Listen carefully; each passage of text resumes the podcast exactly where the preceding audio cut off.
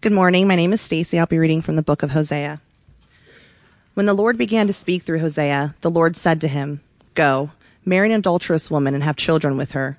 For like an adulterous wife, this land is guilty of unfaithfulness to the Lord." So he married Gomer, daughter of Diblaim, and she conceived and bore him a son. Then the Lord said to Hosea, "Call him Jezreel." Gomer conceived again and gave birth to a daughter. Then the Lord said to Hosea, "Call her Lo-Ruhamah," which means not loved, for I will no longer show love to Israel, that I should at all forgive them. After she had weaned Lo-Ruhamah, Gomer had another son. Then the Lord said, "Call him Lo-Ami," which means not my people, for you are not my people, and I am not your God. Yet the Israelites will be like the sand on the seashore, which cannot be measured or counted, in the place where it was said to them, "You are not my people." They will be called children of the living God. Good morning, everybody. Thank you, Stacy, for reading. Welcome to uh, Relentless. There is a song that uh, plays at the gym that I go to. It seems quite often. They play it all the time, and really catchy tune.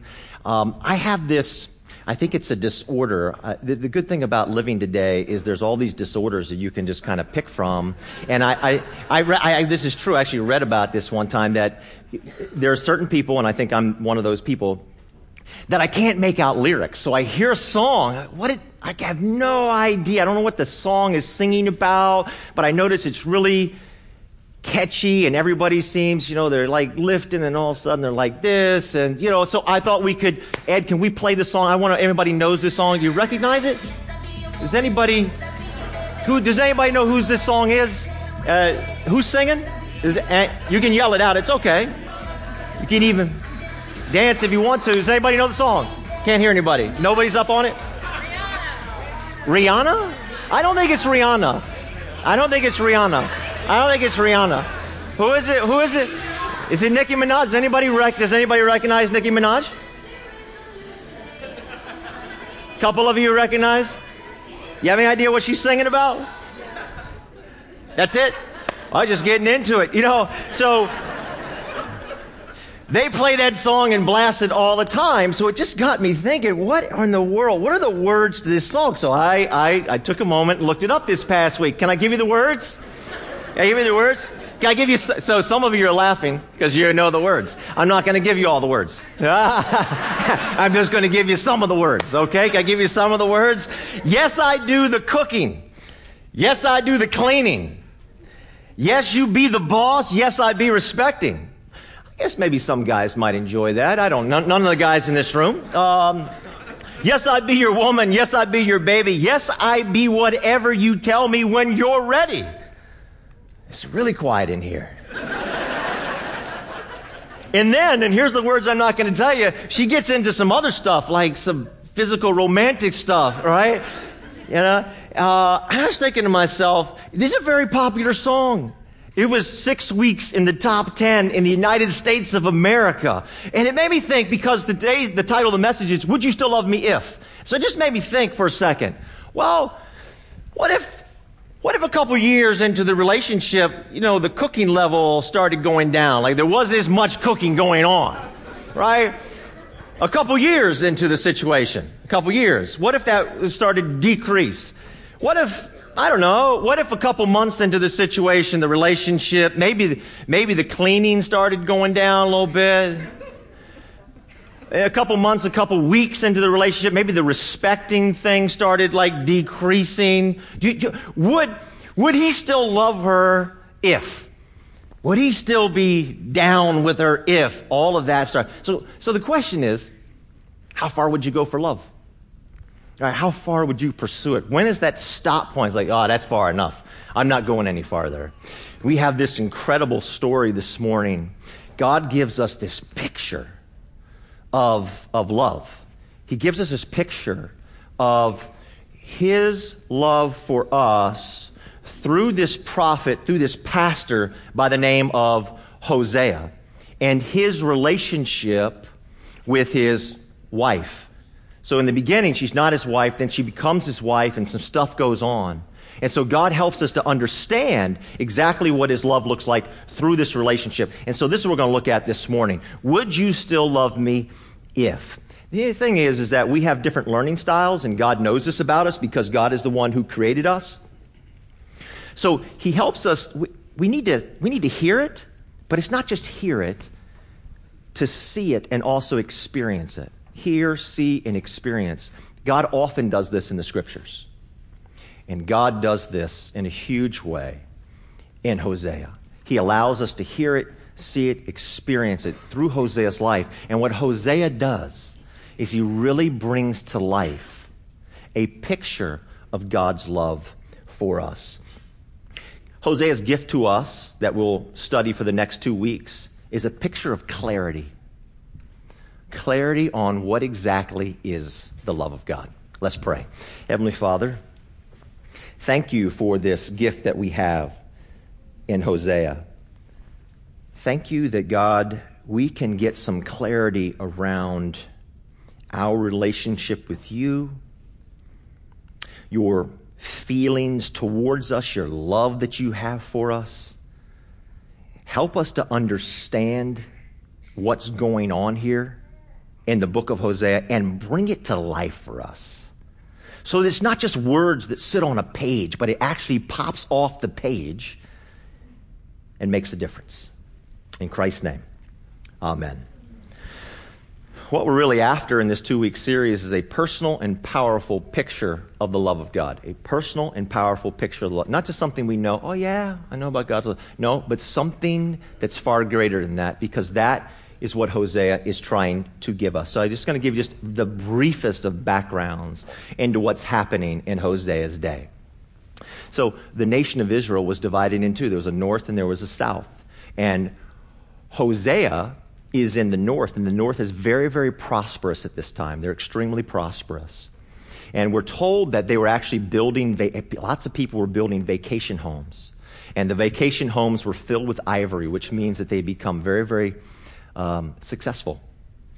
But they were completely dissatisfied with what was going on in their lives, even though they had tremendous prosperity. And they just couldn't seem, we're told in the book of Hosea, to ever have enough of their fill. And so there's an emptiness there. The other thing that's happening is, is the people extremely religious. But they were saying God, Yahweh, Yahweh is God's name in the Bible, that Yahweh is the exact same God as Baal. And that these two gods are the same, even though their theologies were radically different. Even though you had Yahweh who said, you know what, you need to protect the most vulnerable in your society, and there needs to be love, and there needs to be justice and everything. And you had Baal over here who says, you know what, you need to exploit the most vulnerable in your society. Even though the theologies and beliefs, they were saying, no, no, that's really, it's all, it's all the same God, because they were trying to create a God that they enjoyed, a God that they, of their own creation, of their own liking, rather than God who had delivered them out of Egypt and had brought them to this place. And there's this real ominous verse in the book of Hosea. It's in Hosea eight seven. That says this, they sow the wind and they reap the whirlwind. I read that for years. I have no idea what that means. I'm thinking, but man, that sounds bad.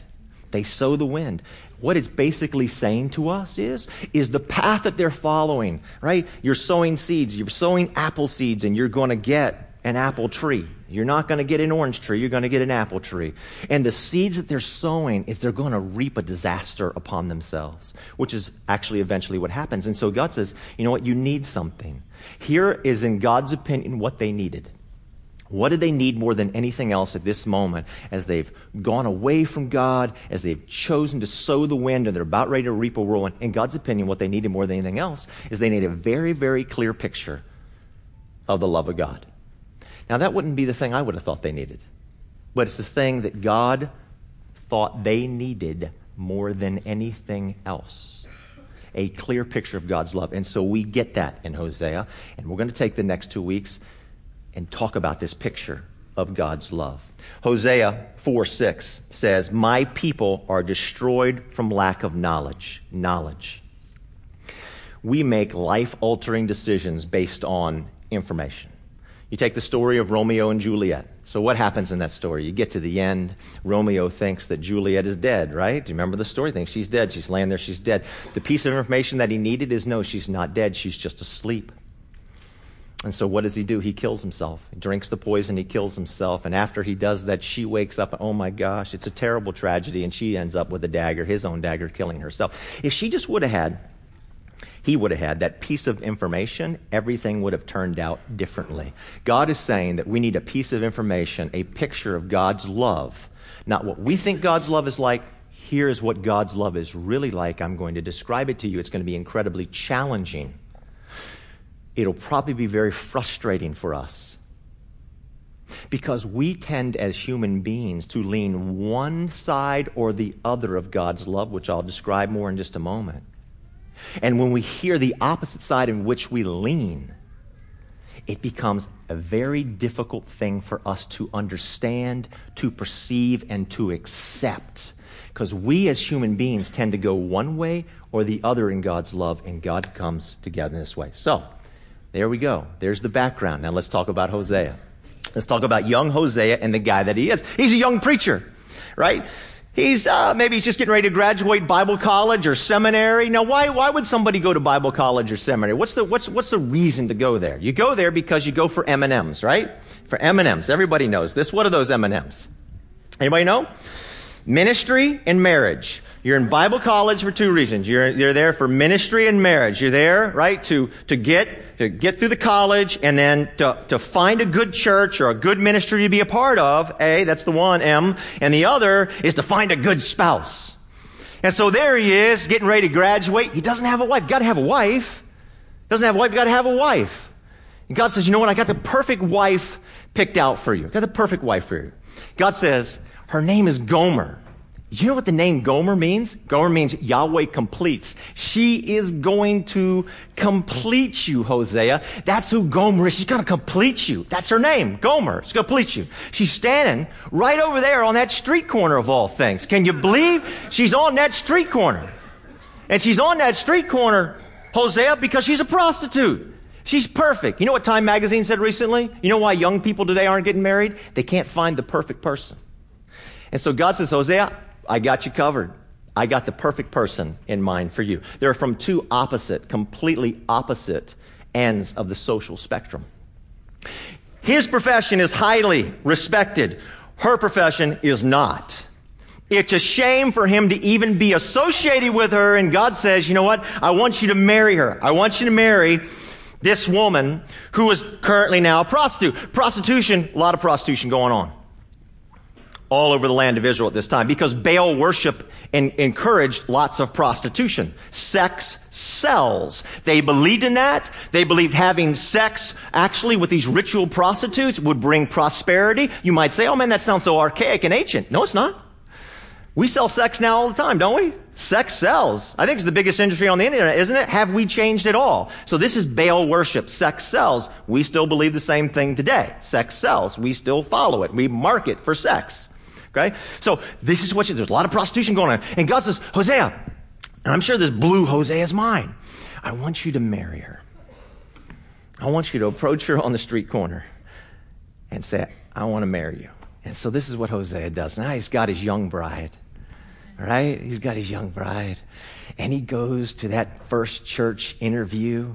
And now I want you all to imagine, can you for a second, you are on the board, committee, team, whatever, right? You are in charge of interviewing Hosea. And there he sits. Now, there's one thing you need to know. God had given Hosea a little window into the future in verse number two. I don't know if you caught it when Stacy read it.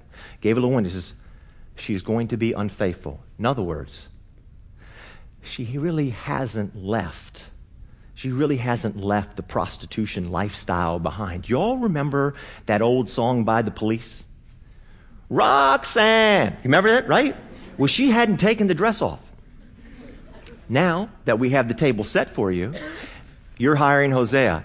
He comes and sits down, and uh, you say, hey, Hosea, uh, could you tell me a little bit about yourself and your, your bride outside? The question to you is, is, do you hire God's man? Do you hire? You're on the team. You're making the decision. Are you hiring Hosea, the man of God? And I'm wondering if there might be a difference all along gender lines here, because if I wonder if you're a woman and you're looking at her in the dress outside the door of the office, I'm wondering if you're voting, oh yeah, sign her up. I'm all good with that. This is the story of Hosea.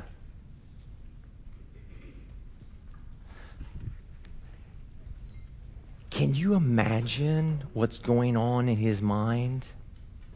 I'm thinking that he probably is thinking to himself, with all of this, God, what are you doing? How are you doing this to me? And the public shame and humiliation he felt with all the heads shaking at him, said, can you believe that guy? He had so much promise. What is he doing? I bet, I bet, I'm just betting that Hosea was probably thinking to himself, you know what, I know this is the lifestyle she lived, but I'm going to give her a respectable life. I'm going to take her off the street. I'm going to love her. I'm going to provide for her.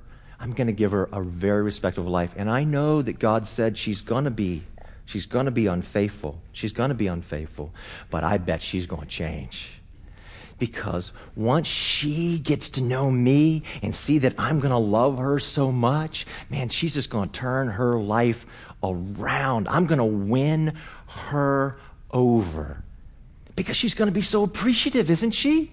She's not going to have to stand on the street corner anymore. She's not going to have to be devalued and dehumanized like that anymore. I'm going to love her. That's, of course she's going to turn around. But let's see what, let's see exactly what happens in this story. We're told in verse number three, the scripture we read, that they had a child together that she conceived and bore him a son. There's the language. The language is really important. She bore him a son. They called him Jezreel. Okay, cool.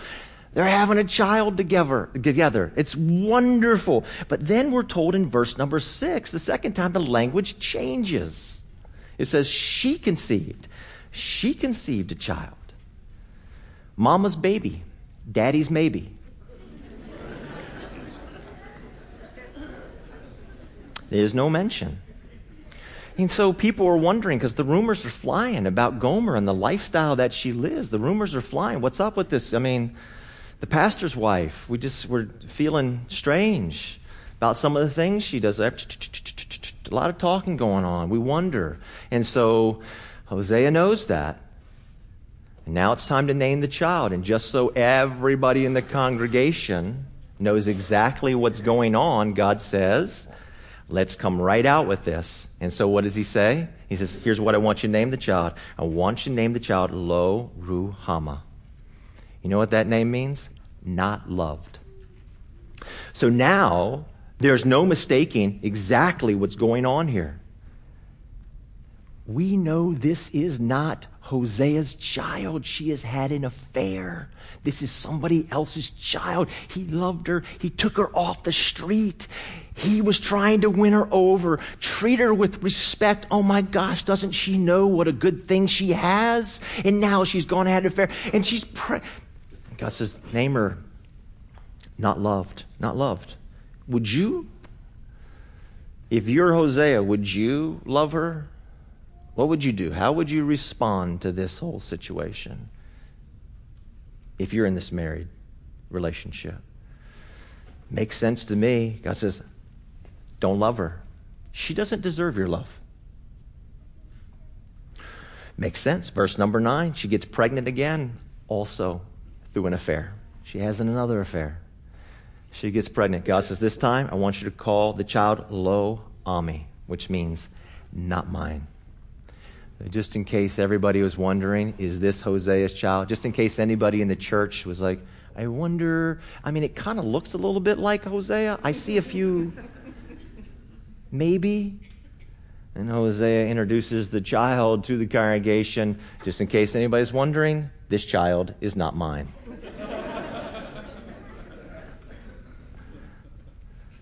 This must have been very crushing for Hosea, okay?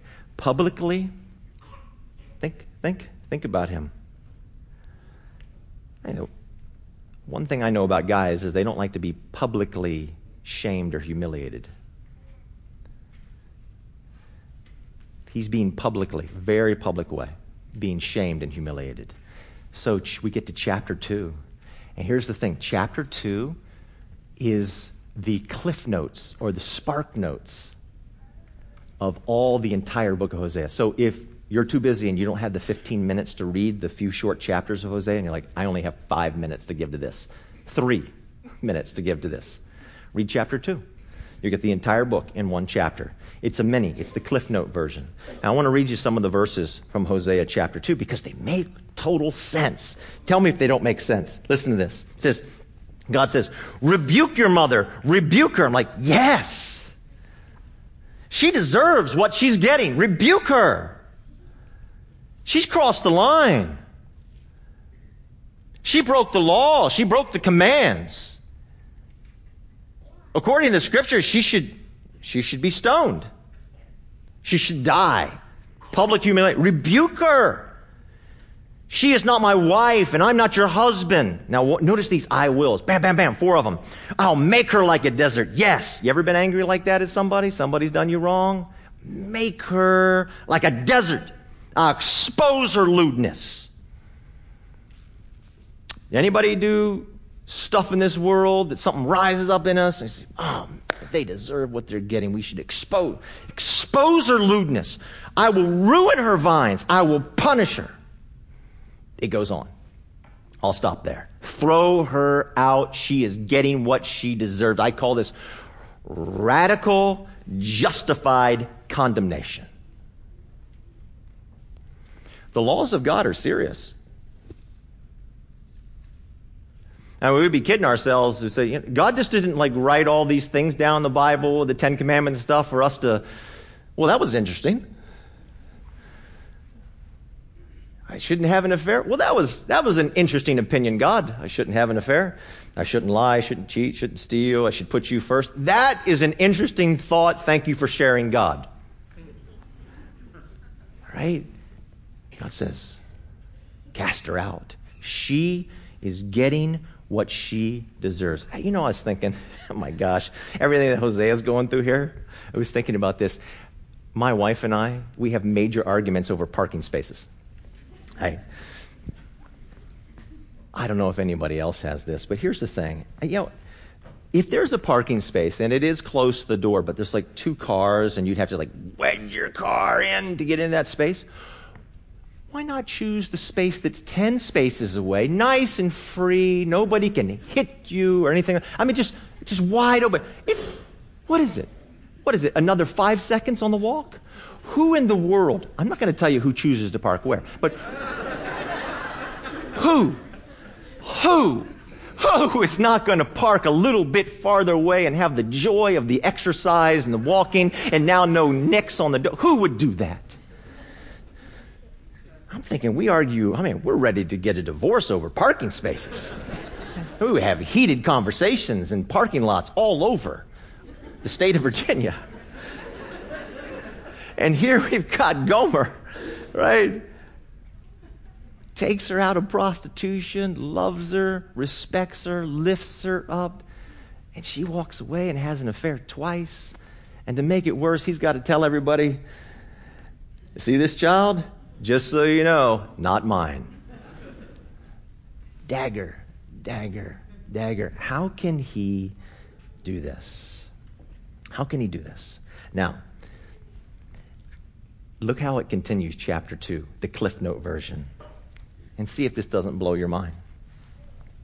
Because all the first part is one hundred percent true, but the second part is also simultaneously one hundred percent true. Therefore, I am now going to allure her. It's a romantic term in Hebrew. Therefore, I'm going to allure her. After everything? Are you serious? She gets what she deserves. I mean, the town council is ready to drag her out and stone her publicly in front of all the town. You all remember the woman, maybe you do, maybe you don't. The woman caught, there's a famous story. The woman caught in adultery, thrown at the feet of Jesus Christ, ready to be stoned. Similar situation here.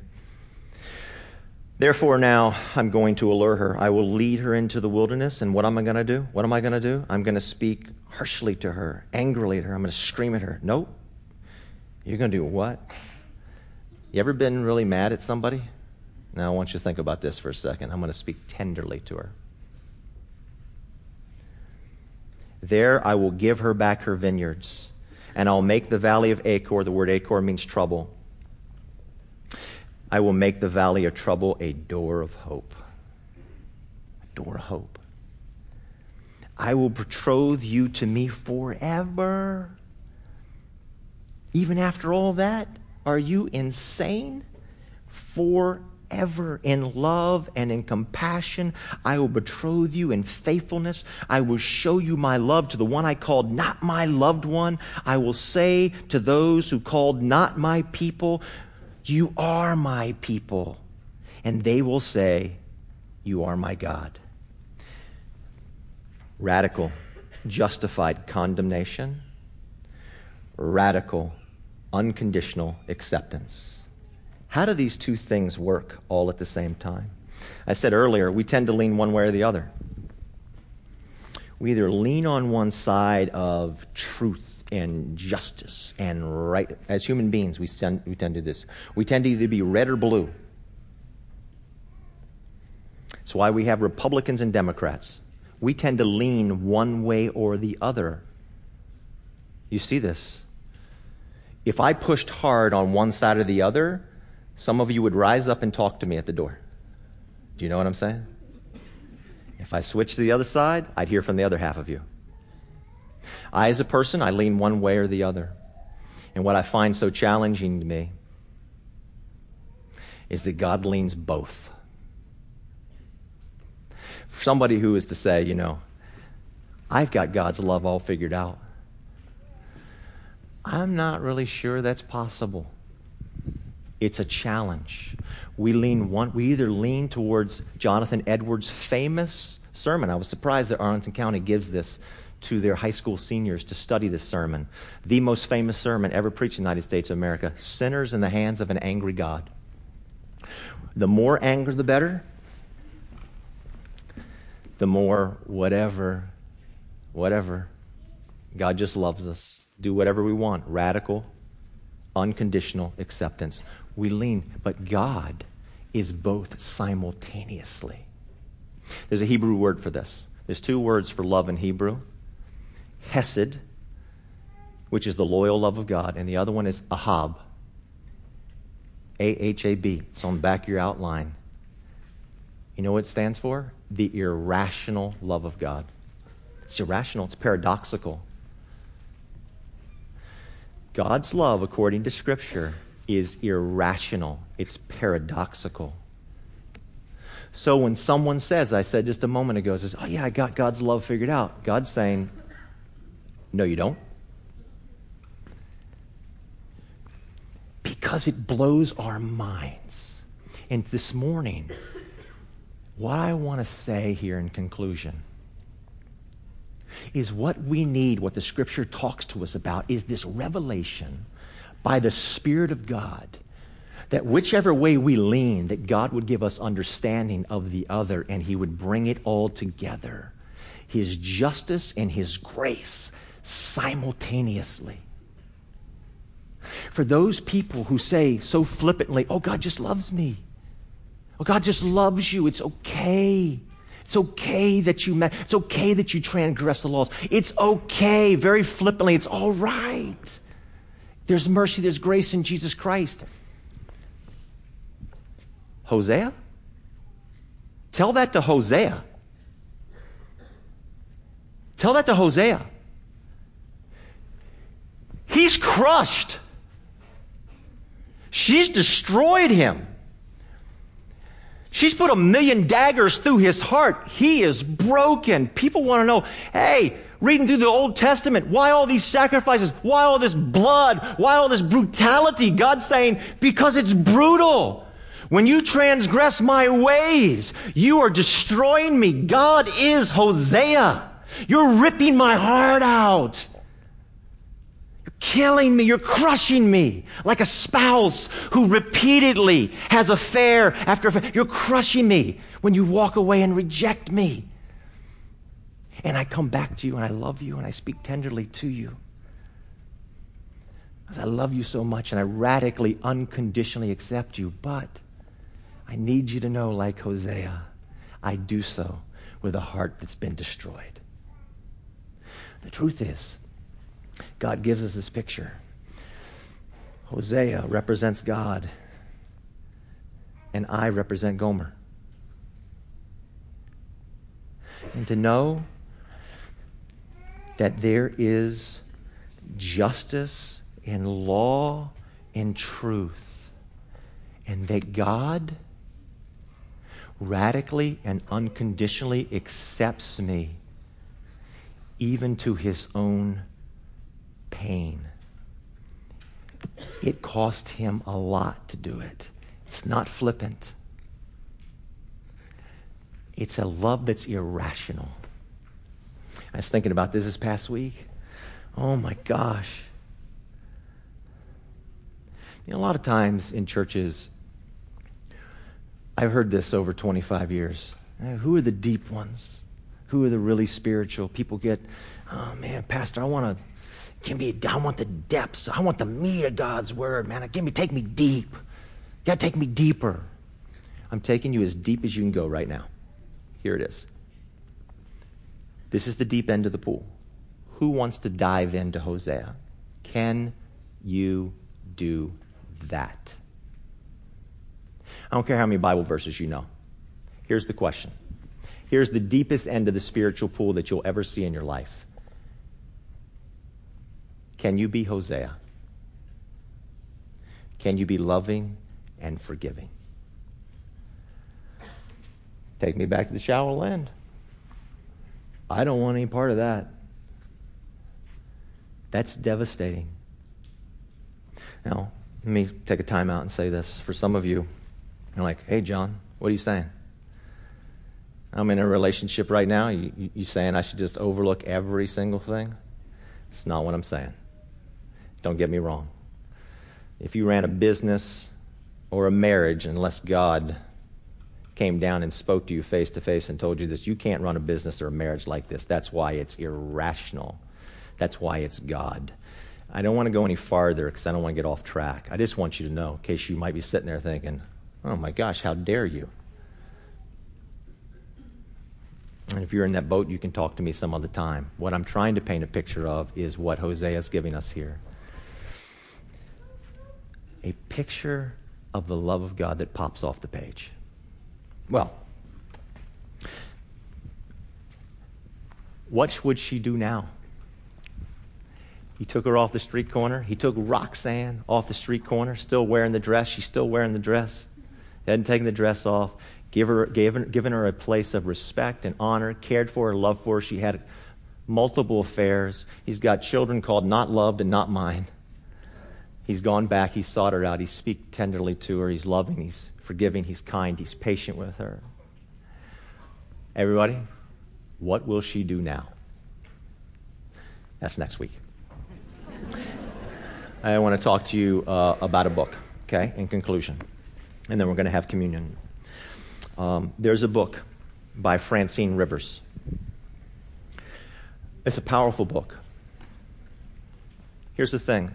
This, considered by some to be the most powerful love story, the most true, the truest picture of God's love for us. And the thing is, is we've got to make it fly off the pages.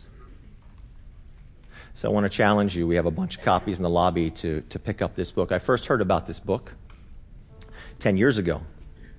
And I know the exact time that my wife finished reading the book. It was three o'clock in the morning. I woke up and she was sobbing. I said, oh my gosh, I had no idea. What a powerful picture of the love of God. I feel completely changed and transformed by it. I never read it. I never read it because here's the cover. I don't know if you can see that far, but it's a slightly girly. So for ten years I didn't read it, you know. I didn't want to be like walking down the street with my book. You know what I'm saying? Hey, what are you reading, huh? You reading a leadership book? I'm reading, uh, right? Francine Rivers. I didn't want to do that. But uh, when when the decision was to do the series on Hosea, I said, you know what, I'm, I'm going to have to pick up this book and read it. Here's the thing. I don't want you to be fooled by the girly cover, all right, particularly men. I just need to talk to the guys because I don't think the women are going to be offended by the girly cover. Don't be fooled by this girly cover. This is a story that, in my opinion, my personal opinion, is more towards men than it is towards women. Uh, we will be happy once you pick up a book. We're just passing the price along down the line. We will personally rip the cover off for you so you can read it. I want to challenge the guys. I want to challenge the guys to read this book, to get past the cover. My community group, which is all guys, we're reading the book. Man, as I got through this book, I'm thinking, oh my gosh, it rocked me to my knees. The, the, the courage, the courage, the straight up courage and challenge that is in this book scared me. Right? If you can't be brave, if you feel like you can't do it, then please don't read the book, because it will get right up in your face and challenge you to be courageous and brave like never before. So we have copies right out there if you'd like to. If you'd like to pick one up. All right, um, we're going to have communion this morning, and you know what? We're going to do communion. So the communion team, if you could could help me, I want to just just explain to everybody briefly. Maybe you you've been here before for communion. We're doing communion a completely different way. It's going to be very exciting this morning. Okay, completely different. We're actually going to serve you right in your seats. So up until today, the school has always asked us to not pass the trays, but. Uh, But they're trusting us that we will pass the trays with care. And this is what we're going to do. And so uh, what's going to happen in just a moment is uh, all those who are serving are simply going to come to each section, and they're going to pass the trays right down your rows for you. And I'm going to ask you if you'll just hold the piece of bread and hold the cup, and we're going to take them all together as one community. So, uh, when you guys are ready to serve, please feel free to come on out and to serve. And uh, let me say this. If it's your first time here and you're wondering uh, about communion, communion here at Grace is completely open to everybody. It is entirely up to you whether or not you take it. I do not want you to feel like if you're a person like, well, I'm uncomfortable taking communion. Is everybody going to be looking at me? You're not in that kind of church. I say that again. Oh, if I don't take communion, everybody's going to be like, what are you doing? What's wrong? You're not in that kind of church. You're in the kind of church that whether you want to take it or you don't want to take it, it's entirely up to you, okay? Please, please feel free to start passing whenever you feel like.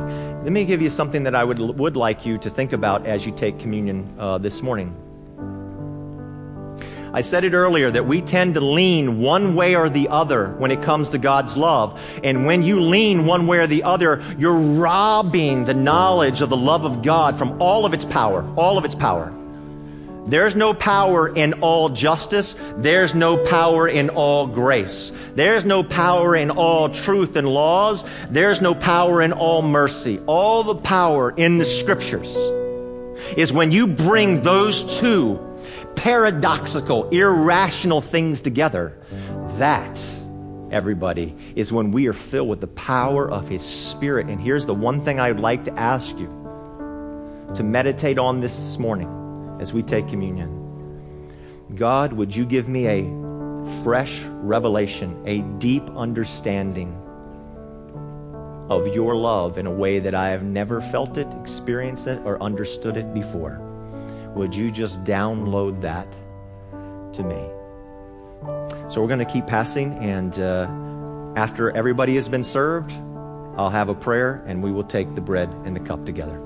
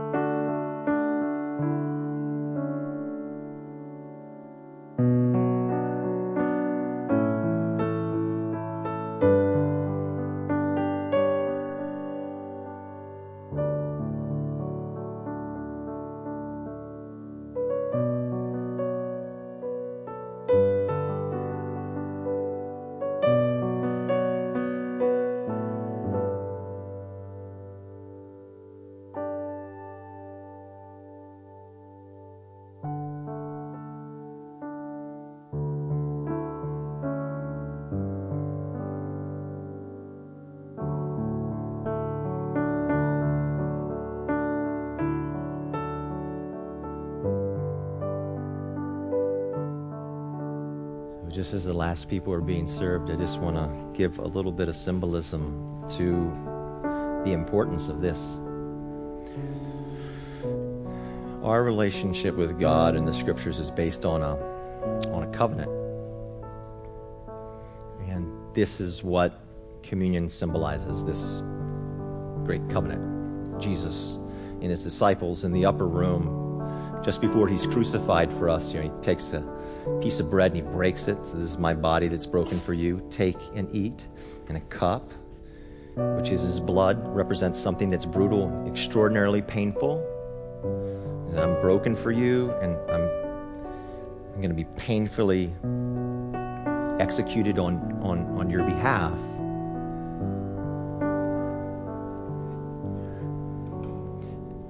Today, in our wedding ceremonies, we see pictures of the importance of that covenant relationship. I mean, some people are confused about why are you guys eating bread? It symbolizes, you know, it's a little strange, you know, God's body and all this kind of stuff. Weddings. You ever been to a wedding? Most all of them have it. The cake is cut, and then the bride and groom feed each other, and we all jump up and down and celebrate, say, this is an awesome moment. That's communion. Saying that this couple here have now become one. What this represents is God saying, I want to become one with you. In the process of being become one with you, I am Gomer. The cup is very painful. It's not nothing flippant about it. It's very serious. God's truth and his grace all at the same time becoming one with us. I want to pray and then I'm going to ask that we all just eat and drink together and think about that. Heavenly Father, I thank you for your incredible love. Jesus, what you have done for us, your laws are true. We must honor them and not turn away, and yet we do. And it is no small thing that, God, then you sacrifice. Your body is broken. Your blood is shed. You take our place, and then you welcome us in unconditionally. God, this morning, through the power of this moment and this symbolism, God, would we have such a deeper understanding of your radical, irrational, paradoxical love. Holy Spirit, come and let it seep into us as we eat this bread and drink this cup in the name of Jesus Christ. Amen. Let us eat, drink together.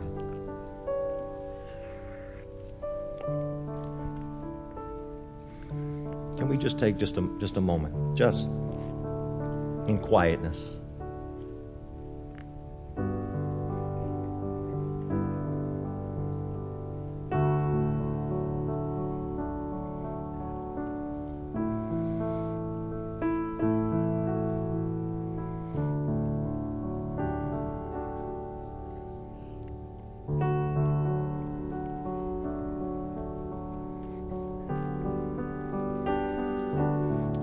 This week, I hope you'll take the opportunity to read the book of Hosea. I hope every single one of us will consider reading the book Redeeming Love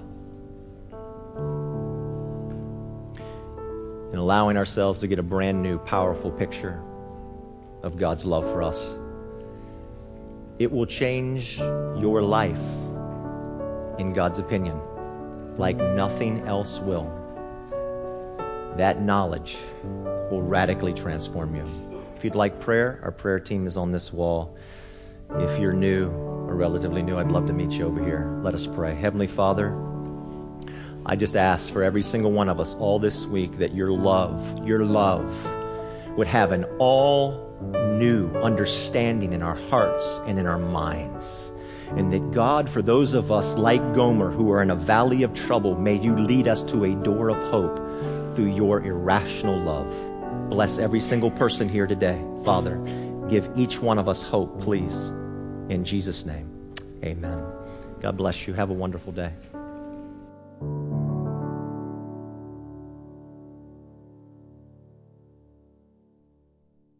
Thanks for listening to this week's message. Grace Community Church, a church for people who don't go to church, meets on Sundays at nine thirty a.m. and eleven a.m. in Arlington, Virginia. Connect with us anytime at try grace dot org.